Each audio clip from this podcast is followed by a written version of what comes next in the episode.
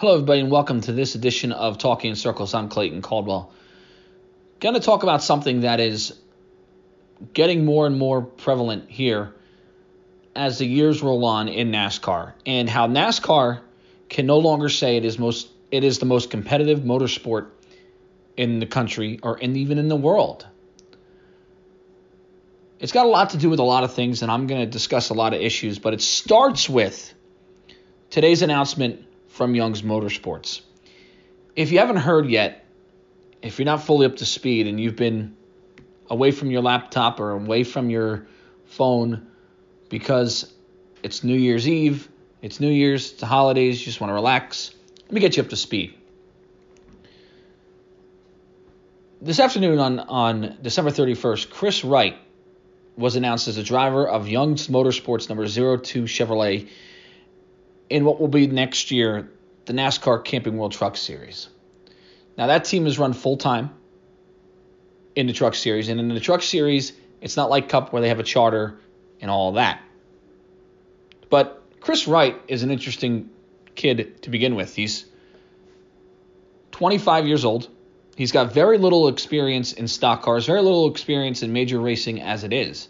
He's run a sports car race. He's run a couple of Uh, cars, super late model races, run a handful of ARCA races, and now he's going to run full-time in the cup, in the Truck Series next season. Now, a lot of people I've seen on Reddit and on Twitter have sort of questioned this move, saying, what are they thinking? Well, I kind of have an idea of what they're thinking. Young's Motorsports is a good operation. They have They do well for what they have. But ultimately, what they need to be successful and to be competitive is money. And Wright brings that. I'm sure he has some partners that can run full-time in a Truck Series next year. The problem with this hire, had this been a normal year, would be whether or not Wright could keep his owner points in the performance of that number zero two Chevrolet high enough to keep making races. However, in twenty twenty-one, we're going to see what we saw in twenty twenty. Now, maybe not at Daytona, maybe not the first couple of races of the year, but the majority of the Truck Series races aren't going to have qualifying. And they're going to rely on a system of full-time teams and, and where they are in owner points for the entire year. So my guess is they're going to do something where the first two or three races, they're going to qualify, let teams sort of fit, fizzle themselves out, and see what they got after that, after the first two or three races. Figure out what they got. And then those teams that are in the top thirty-six or top thirty or top thirty-five, however they want to do it, in owner points are going to be locked in every race. And they might have a couple of other spots in the field for, t- for the rest of the teams. But those full-time teams are going to be locked in every race for the rest of the year. I think Young's Motorsports knows exactly what's going on. I think they know, hey, we got a kid who doesn't have a lot of experience, but even if he runs poorly, we're still going to make races. Our sponsors will still be happy because we're still going to be in the races. It doesn't matter how well we run because we're still making races. And that to me is, I think, a problem. And part of the problem of why we can't call NASCAR the most competitive motorsport in the world no longer. And it's not just the Truck Series this is happening. This is happening in the Cup Series as well. Let me explain something to you.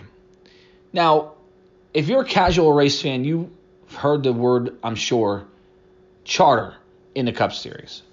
Basically what a charter is, is a guaranteed start, starting spot into every race. Doesn't matter how you run. It doesn't matter how you perform. If you have a charter or if you bought a charter, and there's only thirty-six of them, you get to run every single Cup race no matter what as a team. You could finish dead last every race and still make every single race. What's interesting is, look at the Denny Hamlin Michael Jordan team, twenty-three X I Racing. Previously, before the charter system, they would have had to either acquire owner points or race their way into the Daytona five hundred in the first three or four races of the year to establish themselves in the Cup Series and get enough owner points to where they can feel comfortable enough to make races. They'd have to be competitive. That's no longer the case. They bought Germain Racing's number thirteen from last season, from twenty twenty. They bought their charter. So them buying a charter locks them into every single race. The biggest flaw with the charter system is there's no incentive to run well. Derek Cope, the general manager of Starcom Racing, team manager at Starcom Racing is actually his title. He was on Talking in Circles about a month ago. He explained that there is a rule that NASCAR has that if a team finishes in the bottom three charters for three consecutive years, NASCAR has the right to take the charter away from them. But he also hinted, basically, that NASCAR wouldn't do that. Now, there's ways around this. You can lease a charter. You can say, okay, I'm not, this charter that I have this year, I'm going to lease it to a more competitive team so I don't finish in the bottom three, et cetera, et cetera. You can, quote, unquote, sell your charter to whoever you want. So let's say Starcom Racing finishes in the bottom three, and they're going to say, you know what, we're getting close to the bottom three. Let's sell our charter to Derek Cope and call ourselves Derek Cope Racing and still be the same team. I don't think there's anything that NASCAR can do about that. So there's ways around this. And to me, that's a major problem because what it's done is it's created a less competitive field than ever before. Let me give you examples of why that is and examples of how somebody struggled and why that's a good thing for the sport. I'm going to bring them all the way back to nineteen ninety-five because I think this example is tremendous. So if you weren't around for nineteen ninety-five, which a lot of us weren't, I was six years old, but Steve Kinser, who everybody who's familiar with racing should know who Steve Kinser is. A World of Outlaw champion. He's a tremendous dirt racer, a superstar in the dirt ranks. Well, in nineteen ninety-five, he got this cre- clever idea. I think it came from uh, Quaker State, the sponsor of his dirt racing team, to go to the Cup Series full time. He was going to run Winston Cup every single race. And listen, Kinser's a heck of a race car driver, but it was a certainly a, a move that made you scratch your head a little bit because he didn't have a ton of Cup Series experience. He didn't have a cup, ton of stock car experience. He didn't really run in the Xfinity Series at all. He came strictly from dirt to asphalt and was going against guys who had been running on asphalt for twenty or thirty years. And needless to say, it was an absolute disaster. To put it as com- as completely honest as I possibly can put it, it was a disaster. Kinser ran the first five races for the number twenty-six. He was going to run for King Racing, which was owned by Kenny, the dragster racer Kenny Bernstein. That team was a very competitive team. I think they started in the mid-eighties. Joe Ruttman ran there. Ricky Rudd ran there. And Brett Bodine did pretty well there as well. They were a pretty competitive team. They won some races. So it wasn't like he was going to a, a small operation that was just starting, that um, wasn't familiar with, with NASCAR racing, didn't have any notes. They were an established race team and a pretty good race team. So he makes a Daytona five hundred on us based on his owner points, crashes in that race, finishes fortieth. Goes to Rockingham, twenty-seventh. Goes to Richmond, twenty-eighth. Goes to Atlanta, forty-first. And then blows a motor at Darlington and finishes fortieth. So what that does is it puts the number twenty-six Ford at that point in a really vulnerable spot. Now they were going to miss races if he didn't step it up. And his qualifying performance was not good. Now, Daytona's a little bit of an outlier because you have the qualifying races and all that kind of stuff. But he started forty-second at Daytona, thirty-ninth at Rockingham, thirty-sixth at Richmond, twenty-third at Atlanta, which isn't too bad, and thirty-second at Darlington. But there's no question he needed to imp- improve the performance of that team if he wanted to stick around and not miss races. Well, sure enough, Bristol did not qualify. North Wilkesboro did not qualify. And that was the end of Steve Kinser's run in the Cup Series. That team fell out of races with, with owner points. They were not in good shape. And they decided after seven races where Kinser was going to run all thirty of them, thirty-one races, that it's time, it's time to go. It's time to move on from Steve Kinser. They hire a veteran named Hut Stricklin, who, if you weren't familiar, if you're not familiar with Hut Stricklin, had a really good start to his career. He ran for Bobby Allison, which was his father-in-law, but he, ha- he ran really good in ninety-one in that car. Uh, ran for Junior Johnson. He also ran for, um, in ninety-four, it was Travis Carter's team, but that was like a subsidiary team of Junior Johnson. It ran out of their shop in ninety-four. So he had some experience with pretty good race teams. Um, they hired Hut Stricklin, and Hut did a great job. Never missed a race. Actually had uh, a, a string of three consecutive top ten finishes. He did great in that car and made it very, very competitive. Uh, and it was just a driver change. That's the only thing they made. Now, now Richard Broome was the crew chief there, who was previously, before working at King Racing, he was with Richard uh, with Rick Hendrick, with Hendrick Motorsports, Richard Broome. So it wasn't like they had some slouch there who couldn't get the job done. They were a very competitive team. But what that did was it made competition matter. It made performance matter. It gave NASCAR legit- legitimacy to say, listen, you can come here, and yeah, you might have all the money in the world. You might have a big-time sponsor. You might have a big-time name in Steve Kinser, but you still have to be competitive. You still have to perform. Because we are a sport that is the most competitive motorsport in the world, and you have to perform to stay here. A couple other examples of that. two thousand eight. I remember this vividly because I was nineteen years old. Open wheelers Patrick Carpentier and Dario Franchitti were coming to NASCAR. Carpentier is going to drive for a, a an established race team at Gillette Evernham Motorsports now. To his credit, I'm not sure they were in the top thirty-five. They had a really tough year the year before. So while it was a competitive team, had a full funding and, and sponsorship from Valvoline, sponsorship from Life, LifeLock at that point. Charter Communications was a part of that team. They were a pretty good team. Carpentier struggled, missed three of the first five races, but missed Bristol. Never finished better than fourteenth at Daytona in July, but other than that, never finished higher than really uh, the top twenty. Had a couple of top twenty runs in that car, but he wasn't very competitive. And and really, if if you remember that, the final straw for Carpentier in that car was when he was at Talladega and he missed the show. But the crew chief of that team was Mike Shiplett, who's currently the crew chief of uh, the number forty-one car for Stewart Haas Racing and Cole Custer.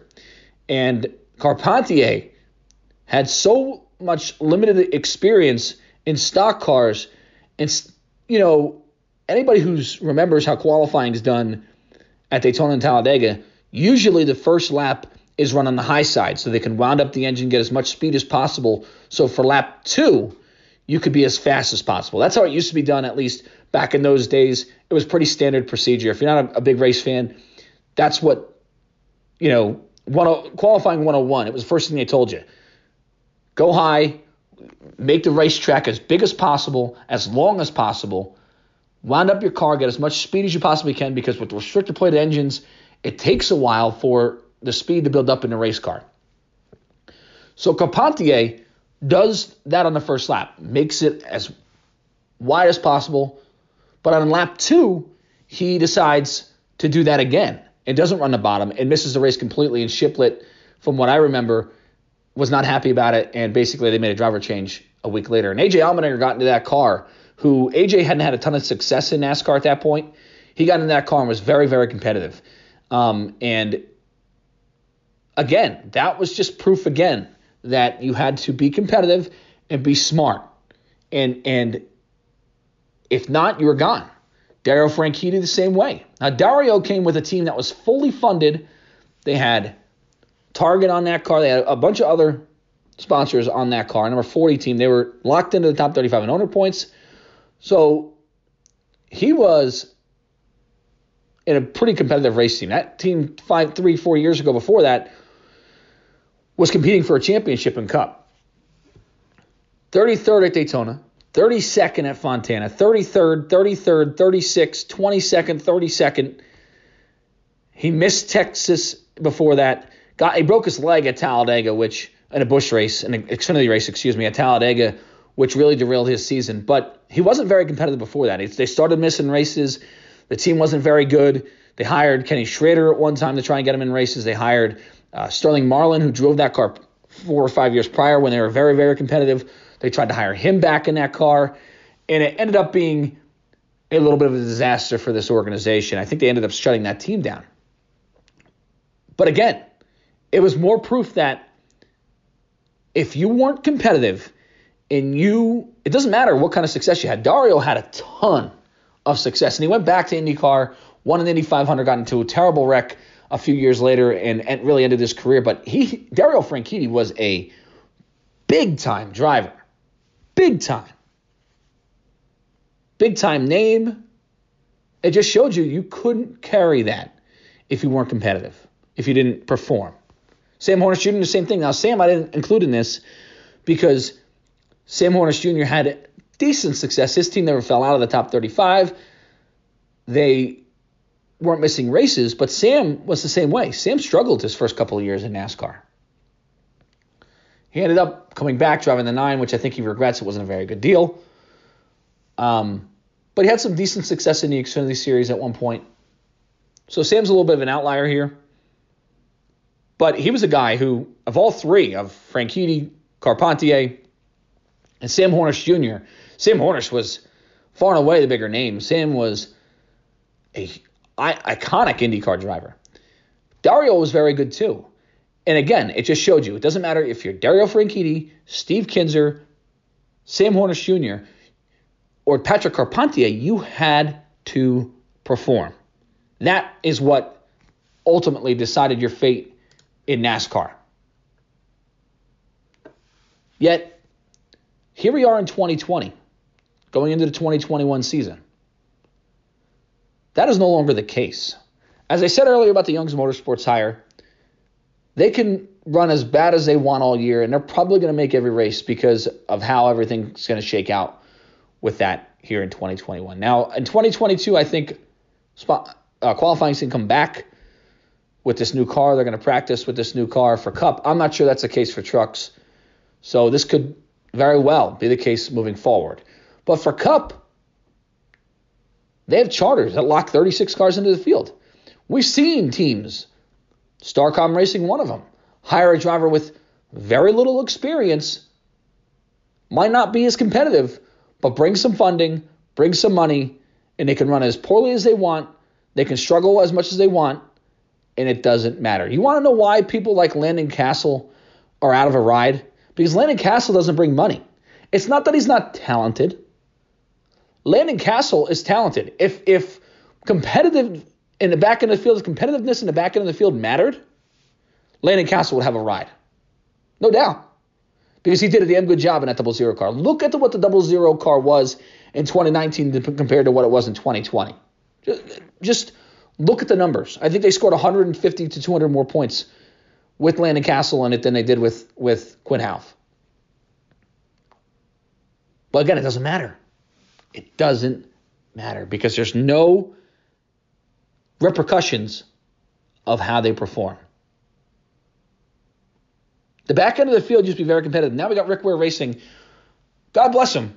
But they got four cars. None of them are going to finish in the top thirty in owner points next year.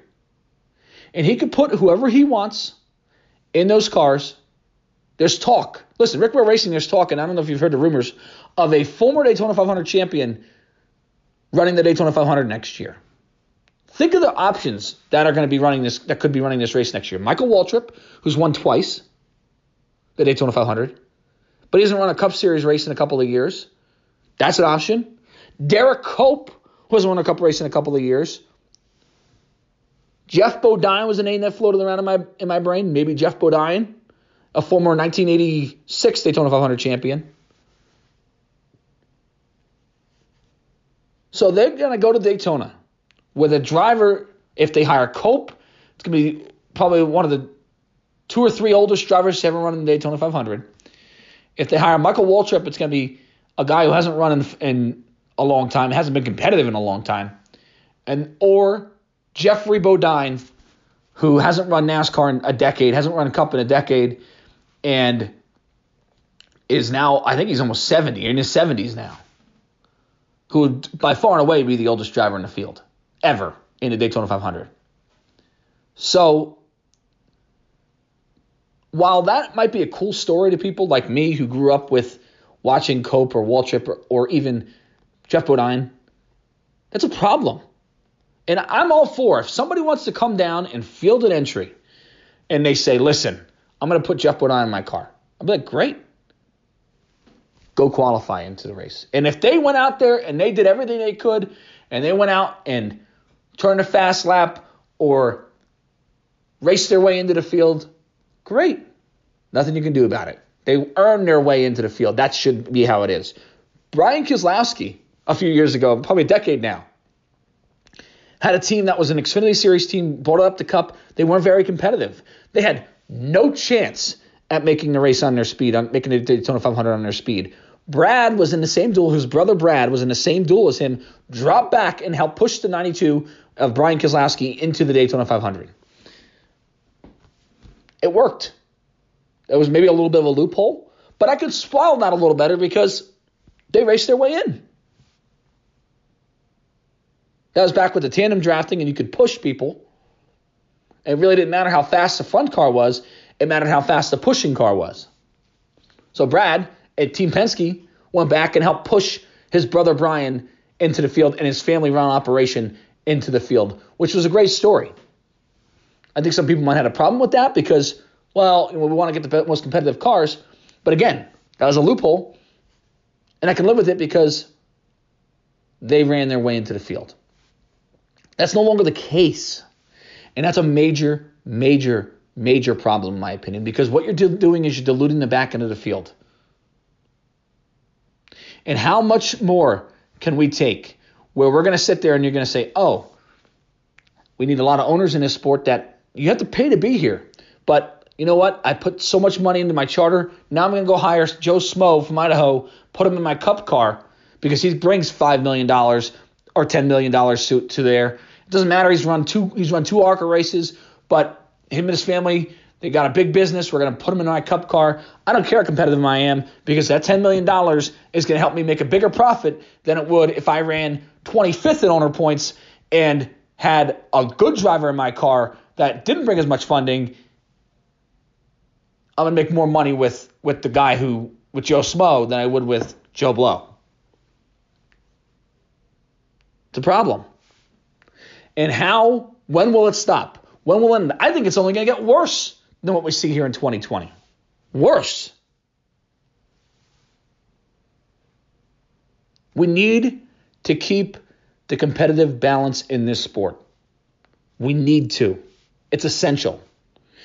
You used to be able to sell NASCAR, the most competitive sport in the world. If you didn't succeed, you wouldn't be in Cup long. That's no longer the case. You know what you need nowadays? Money. That's it.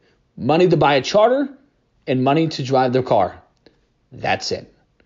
And that is the biggest problem with NASCAR right now, especially in the back end of the field. You want to know why? Again, a guy like Landon Cassill hasn't run many races in the last couple of years.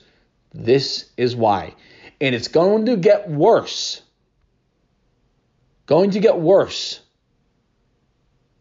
as the years go on. I beg of NASCAR, beg of them to keep to their word and keep that rule of bottom three charters for three straight years. I would even put bottom three charters for two straight years. If you're not competitive enough, We're going to take the charter, and if there's somebody, we're going to put it up for sale. And if there's somebody that wants to buy it, if they offer more money than you to buy it back, then they get the charter. Now, you can get the assets from that, but you're gone completely. That charter is no longer yours. That's how it should be. It's essential we keep that. And limit the leases. Limit the amount of times a charter can be leased. And I know there's, oh, well, we do, you're only allowed to do it once every three years. But then they made some crazy rules. And I understand the R T A is a, a powerful, powerful union, because I know people don't want to call it that, but it is. But again, we need to keep the competitiveness of the back end of the field, the middle part of the field, because I don't think this is going to be, you know, in, in five years, I'll, I could be having this conversation. And I'm, I wouldn't even be talking about the bottom five, bottom six race cars anymore. I might be talking about the bottom ten, the bottom twelve, and that's when you get into the middle part of the field with thirty-six cars. And that's a problem. Because when you start diluting your middle part of the field, then it's like, what are we really doing here? What are we really doing here? Why am I watching this? I'm, I'm just watching rich guys who come in, buy a charter, buy their way into the Cup Series, and they're going to go race, even though they're not any good? What the heck am I doing that for? I want to see good race car drivers compete at the highest level of motorsports. That's no longer the case. That's a major, major, major problem. Thank you for listening, everybody. We'll see you next time.